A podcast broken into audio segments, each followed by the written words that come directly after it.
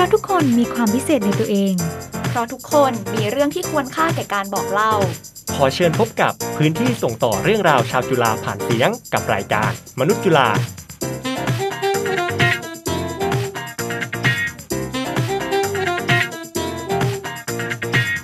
สวัสดีค่ะ ยินดีต้อนรับคุณผู้ฟังเข้าสู่พื้นที่ส่งต่อเรื่องราวชาวจุฬาผ่านเสียงกับรายการ มนุษย์จุฬา และวันนี้นะคะ คุณผู้ฟังอยู่กับดิฉัน แตงกวาอภิชยา นิเทศศาสตร์ปีสามค่ะ และดิฉันการ์ตูนจินจุธานิเทศศาสตร์ปีสองค่ะ ก็รายการนี้นะคะ เป็นพื้นที่ในการแลกเปลี่ยนส่งต่อเรื่องราวและแรงบันดาลใจของนิสิตบัณฑิตบุคลากร และทุกคนในย่านชุมชนแห่งนี้ เราก็จะเจอกันทุกวันอังคารสองทุ่มสาสิบนาทีที่ FM 101.5จุฬา Radio Plus หรือทางแอปพลิเคชันจู๊กก็ได้เช่นกันค่ะ ค่ะ และใครที่อยากฟังย้อนหลังนะคะ สามารถเข้าไปฟังได้ที่ curadio.jula.ac.th หรือใครกลัวหาไม่เจอค่ะ เข้ามาติดตามได้ที่ Facebook Page รายการ มนุษย์จุฬามีประยานน้อยนะคะ จะคอยอัปเดตให้ตลอดเลยค่ะ อืม แล้ววันนี้ค่ะ มนุษย์จุฬาคนที่สิบเจ็ดแล้ว เราก็ค่อนข้างเดินทางกันมายาวนานประมาณหนึ่งแล้วเหมือนกันเนาะใช่ค่ะอืม แต่ว่าเราสัญญาค่ะว่าแขกรับเชิญในแต่ละ EP ต่อไปของเราเนี่ย จะไม่แผ่วลงแน่นอน แล้ววันนี้ค่ะเราก็กลับมารู้จักกับนิสิตที่กำลังเรียนอยู่ในมหาวิทยาลัยของเราอีกครั้งดีกว่า แขกรับเชิญของเราเป็นใครคะน้องกระตูนค่ะสำหรับวันนี้นะคะจะเป็นรุ่นพี่ที่ตูนเนี่ยได้รู้จักผ่านองค์กรที่ทำงานอยู่ก็คือเป็นชาม president เนาะหรือว่าประธานของชามนั่นเองค่ะ แต่ว่านอกจากความเก่งในการทำกิจกรรมแล้วอีกเรื่องที่น่าสนใจสำหรับพี่คนนี้นะคะ ก็คือ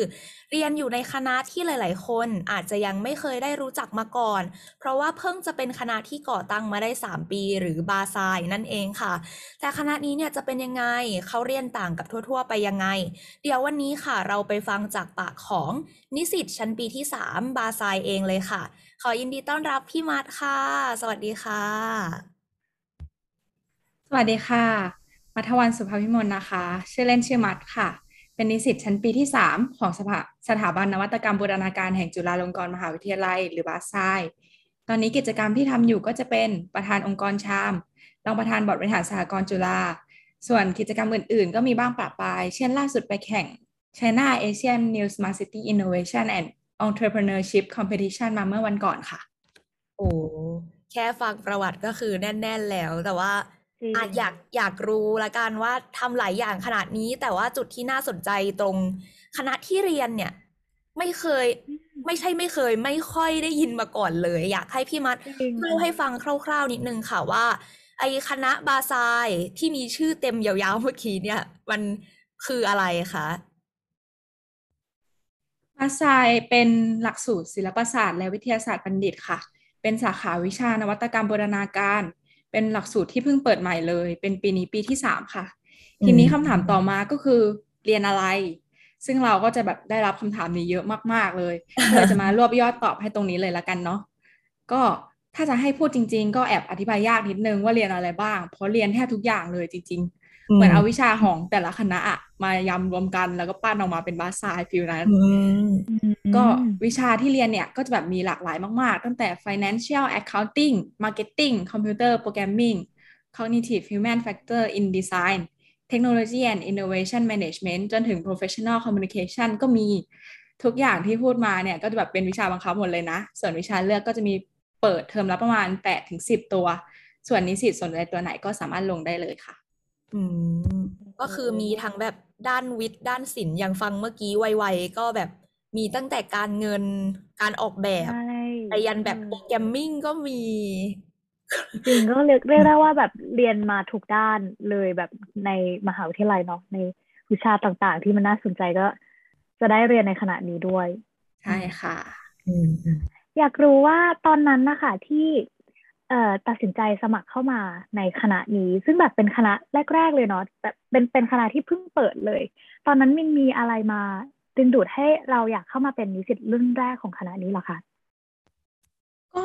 ต้องเกินก่อนเลยนะคะ ว่าแบบเราอะมาสายธุรกิจตั้งนานแล้ว ก็คือรู้ตัวตั้งแต่เนิ่นๆเลย ตอนแรกก็เลยแบบตั้งใจไว้ว่าจะเข้า BBA เนาะแต่ว่าปีนั้นอะพอดีว่าบาซายเนี่ยเปิดพอดีก็จะมีการโปรโมทอะไรอย่างนี้เนาะ ก็แบบเห็นว่าเป็นการได้ลองทำจริง เป็นการรวมกันของหลาย ๆ สาขาที่เราชอบ ก็คือแบบ business design แล้วก็เทคโนโลยี ซึ่งเราเองก็เลยแบบยื่นไปทางบาซายแล้วก็ BBA แล้วก็ยื่นคอมอาร์ตไปด้วยค่ะ พอติดหมดเลยก็ต้องมานั่งคิดอีกทีว่าจะเอาอันไหนดี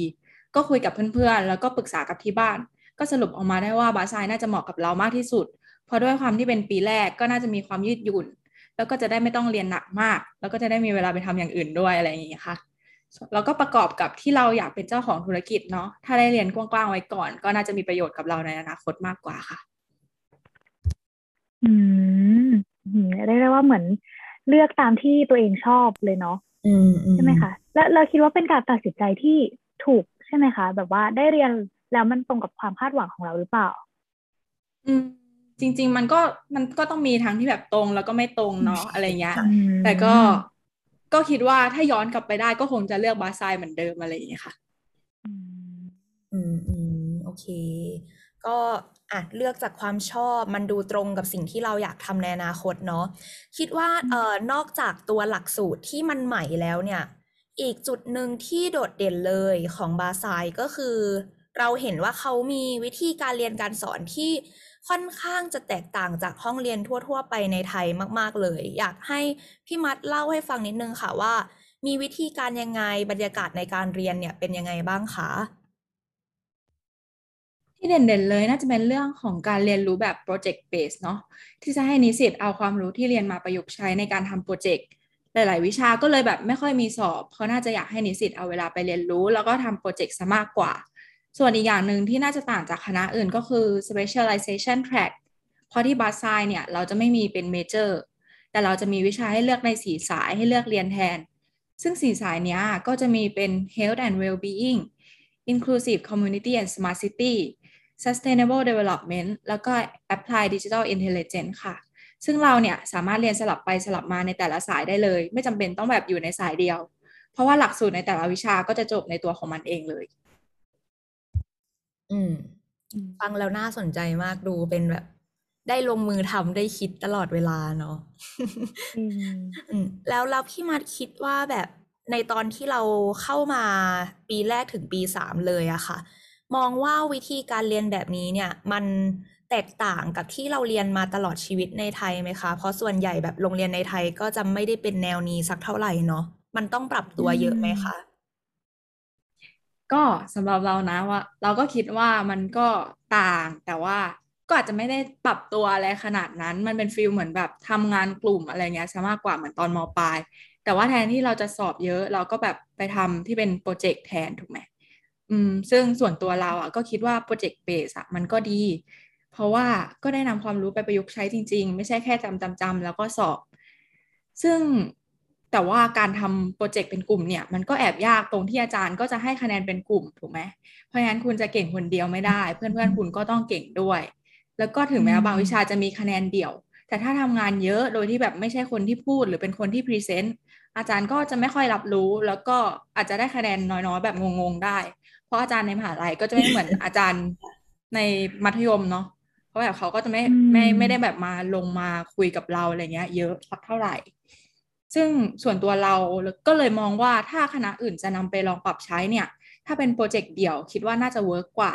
เพราะว่านอกจากอาจารย์จะให้คะแนนง่ายง่ายกว่าแล้วเนี่ย ตัวคนเรียนเองด้วยที่ก็จะได้ศึกษา project ได้ลองทำ project ในหลาย ๆ แง่แง่มุมมากขึ้น ส่วนอืม specialization track เนี่ย เราก็ชอบนะ เรารู้สึกว่ามันค่อนข้าง flexible เพราะคณะบังคับเรียนแค่ 6 ตัว ส่วนจะเป็นตัวไหนจะเรียนเทอมอะไรก็สามารถปรับเปลี่ยนได้ตามใจเราเลยอืม ก็คือสามารถจัดแบบว่าวิชาที่ตัวเองอยากเรียนตามตารางที่ตัวเองแบบ เอ่อว่างได้เลยใช่ไหมคะ ใช่ค่ะ แล้วก็ในแต่ละเทอมเนี่ยเขาก็จะแบบมีหมุนเวียนตัวใหม่ ๆ ขึ้นมาด้วยเพราะฉะนั้นแบบถ้าสมมติอืมเทอมนี้เรายังแบบอืมเอ้ยรู้สึกว่าเรายังไม่อยากเรียนเลยอะก็รอไปเรียนเทอมหน้าก็ได้อะไรอย่างนี้ค่ะ อืมเหมือนดูตามความพร้อมของเราเองด้วยเนาะดูเป็นวิธีการเรียนในฝันมากเลยอะอ่านเอาเมื่อกี้พี่วัดแบบเกรินๆไปแล้วว่าอือฮึ ถ้าคณะอื่นอยากเอาไปใช้อาจจะแบบเออเอาไปใช้ได้แต่ปรับปรับนิดนึงเนาะแล้วถ้าเป็นแบบโรงเรียนมัธยมล่ะคะพี่มัดคิดว่าให้เด็กๆ ได้เรียนรู้ผ่านโปรเจกต์เบสเนี่ยมันจะดีไหม อืม เราเห็นด้วยนะกับว่าแบบมัธยมจะให้ทำเป็นโปรเจกต์เบสเพราะว่าเรามองว่าเด็กๆ ในวัยมัธยมเนี่ยแบบควรจะได้ทำงานกับเพื่อนๆ เยอะ เพราะว่าแบบก็จะได้แลกเปลี่ยนความรู้อะไรเงี้ยกันด้วย จะได้เห็นมุมมองที่แบบกว้างขึ้น แล้วการที่แบบเราได้ brainstorm กันตั้งแต่เด็กๆอะมันก็ส่งเสริมให้เราเป็นคนที่แบบคิดเยอะขึ้น มองในหลายแง่หลาย ๆ แง่มุมมากขึ้นอะไรเงี้ยด้วยหลายๆคนเนาะที่ฟังมาถึงตรงนี้เนี่ยก็น่าจะรู้สึกได้ว่าเป็นคณะที่น่าสนใจมากๆ จัดตารางเรียนตามที่แบบตัวเองสนใจได้เลย แล้วก็จะได้ทำงานเป็นกลุ่มอีกที่แบบเออไม่ไม่ค่อยมีการสอบใช่ไหมคะก็เน้นเป็นโปรเจกต์เบสเนาะ ก็เลยอยากรู้แล้วว่าแบบ อยากรู้ว่าเรียนคณะนี้จบไปแล้วสามทำงานอะไรหรือว่าทำสายไหนได้บ้าง ก็อย่างที่บอกไปแล้วตั้งแต่ตอนแรกนะว่าแบบของเราเป็นหลักสูตรศิลปศาสตร์ แล้วก็วิทยาศาสตร์บัณฑิตใช่ไหมคะ ตัวชื่อปริญญาเนี่ยเองตัวชื่อปริญญาก็พอจะบอกอยู่ว่าจริง ๆทำอะไรได้เยอะมากเลยนะ เพราะว่าเรียนกว้างมากๆ แต่จากที่ดูตัวเองกับเพื่อนๆ หลักๆ น่าจะทำธุรกิจกันซะมากกว่า แต่ก็คือไม่ได้จำกัดว่าจะต้องธุรกิจนะ อาจจะไปสายคอม สาย AI สายสุขภาพอะไรก็ได้หมดเลย อืมอืมแต่แต่ว่าตอนนี้ก็เราก็อาจจะยังไม่เห็นนะว่าแบบนิสิตรุ่นแรกจะจบออกไปทำอะไร แต่ว่าพี่มัดเห็นแนวโน้มบ้างไหมคะ ว่าแบบเพื่อนๆร่วมรุ่นเดียวกันอะไรเงี้ยเขาน่าจะไปทำอะไรกันต่อหลังจากเรียนจบแล้ว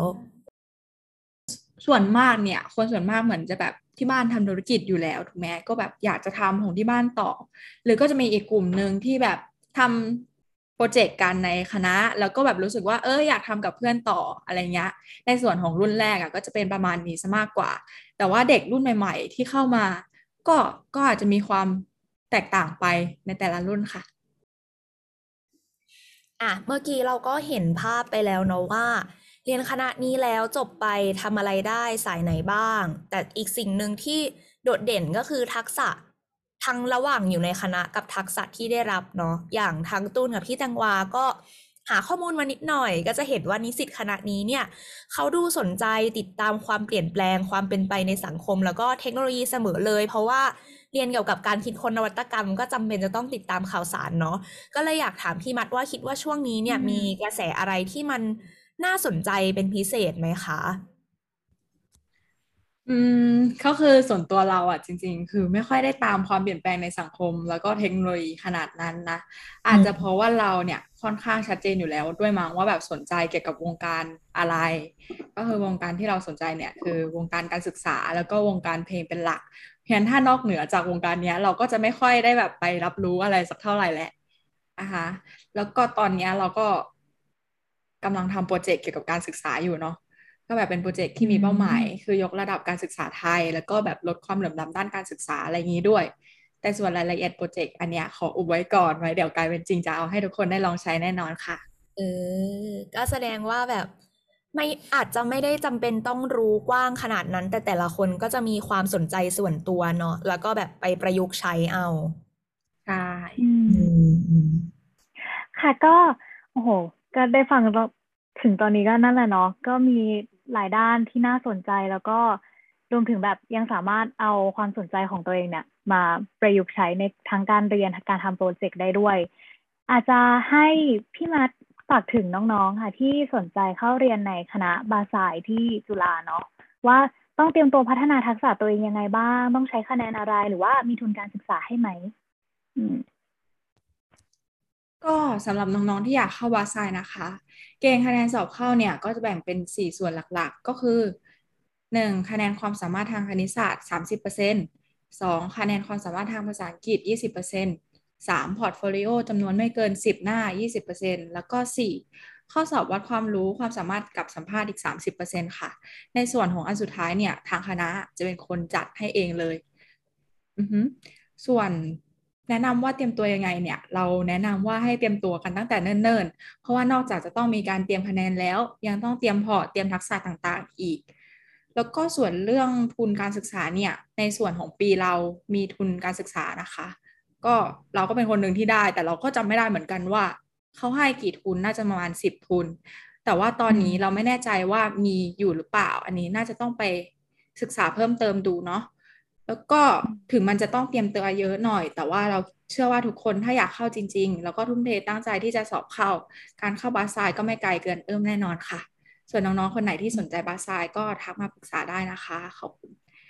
มากๆที่สนใจคณะแล้วก็สู้ๆนะคะ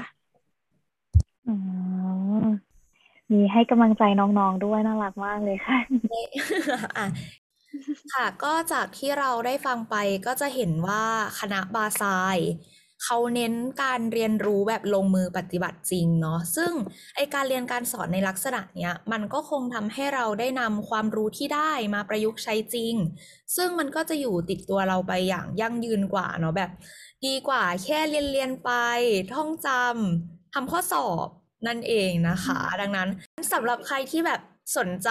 แบบเลือกไม่ถูกจะเรียนวิทย์จะเรียนศิลป์ดี อันนี้ก็อาจจะเป็นอีกหนึ่งคณะที่น่าสนใจนะคะ ซึ่งสามารถรอติดตามข่าวสารได้ทางเว็บไซต์ของคณะเลยที่ scii.jula.ac.th ค่ะ ใช่ค่ะ ก็จะมีทั้งข้อมูลพื้นฐานเนาะเกี่ยวกับคณะ ผลงานต่างๆ จากนิสิตในคณะ หรือว่าวิธีการ admission ก็มีอยู่ด้วยเนาะรวมถึงช่องทางการติดต่อของคณะค่ะ ก็จะ มีในนั้นเลยคือใครแบบว่าสงสัยอะไรแล้วก็อยากจะสอบถามนะคะก็ติดต่อไปได้ทางนั้นเลยค่ะ รวมถึงข้อมูลในอินเทอร์เน็ตอะค่ะมันก็จะมีแบบบทความต่างๆ รวมถึงคลิปใน YouTube เนาะก็จะมีรีวิวมากมายเลยทีเดียวด้วยความเป็นคณะใหม่อะค่ะ ก็จะมีคอนเทนต์แนะแนว ทั้งแบบพวกวิธีการเตรียมตัวสอบเนาะหรือว่าการแบบเตรียมพอร์ตโฟลิโอหรือว่าการเรียนในคณะอะไรอย่างเงี้ยค่ะ มีมากมายให้เลือกอ่านเลือกดูกันเยอะแยะไปหมดเลย รับรองว่าถ้าใครนะคะ หาข้อมูลดีๆ เตรียมตัวให้พร้อมจนได้เข้ามาเรียนในคณะแล้วเนี่ย จะต้องคุ้มค่ามากๆแน่นอนเลย อืมงั้นเดี๋ยวให้พี่มัดช่วยฝากหน่อยค่ะ ว่าตอนนี้แบบอะมีช่องทางติดต่อหรือว่ามีอะไรที่ทำอยู่ที่อยากจะฝากให้คนไปติดตามไหมคะ ก็เดี๋ยวฝากเพจชาวไว้ละกันเนาะเป็นองค์กรที่เราตอนนี้เป็นประธานอยู่ ก็เป็น IG ค่ะ c h a r m c h u l a ค่ะ อย่าลืมไปติดตามกันเยอะๆนะ แล้วก็ถ้าเข้าจุฬามาก็อย่าลืมเข้าชามมานะคะทุกคนโอเคค่ะ ก็สำหรับวันนี้นะคะ ก็ต้องขอบคุณพี่มัดมาก ๆ เลยนะคะ ที่มาร่วมแชร์ประสบการณ์ให้ฟังเนาะว่า คณะบาซน์ที่หลาย ๆ คนสนใจ แต่อาจจะยังไม่ได้รู้จักมากเนี่ย มันเป็นยังไงบ้างค่ะ อืมจริงวันนี้แบบได้รู้จักคณะนี้เยอะขึ้นมากๆเลยนะคะอืมแล้วแล้วถ้าใครนะคะ มีเรื่องราวอยากจะมาเล่าแบบนี้บ้าง หรือว่ามีข้อติชมรายการของเราเนี่ย ก็สามารถมาพูดคุยกันได้ที่ inbox page มนุษย์จุฬาเลยค่ะ ค่ะ แล้วเราก็มาลุ้นกันนะคะ ว่ามนุษย์จุฬาคนที่ 18 จะเป็นใครสำหรับวันนี้ตูน พี่แตงกวาแล้วก็พี่มัดค่ะ ขอลาไปก่อนสวัสดีค่ะ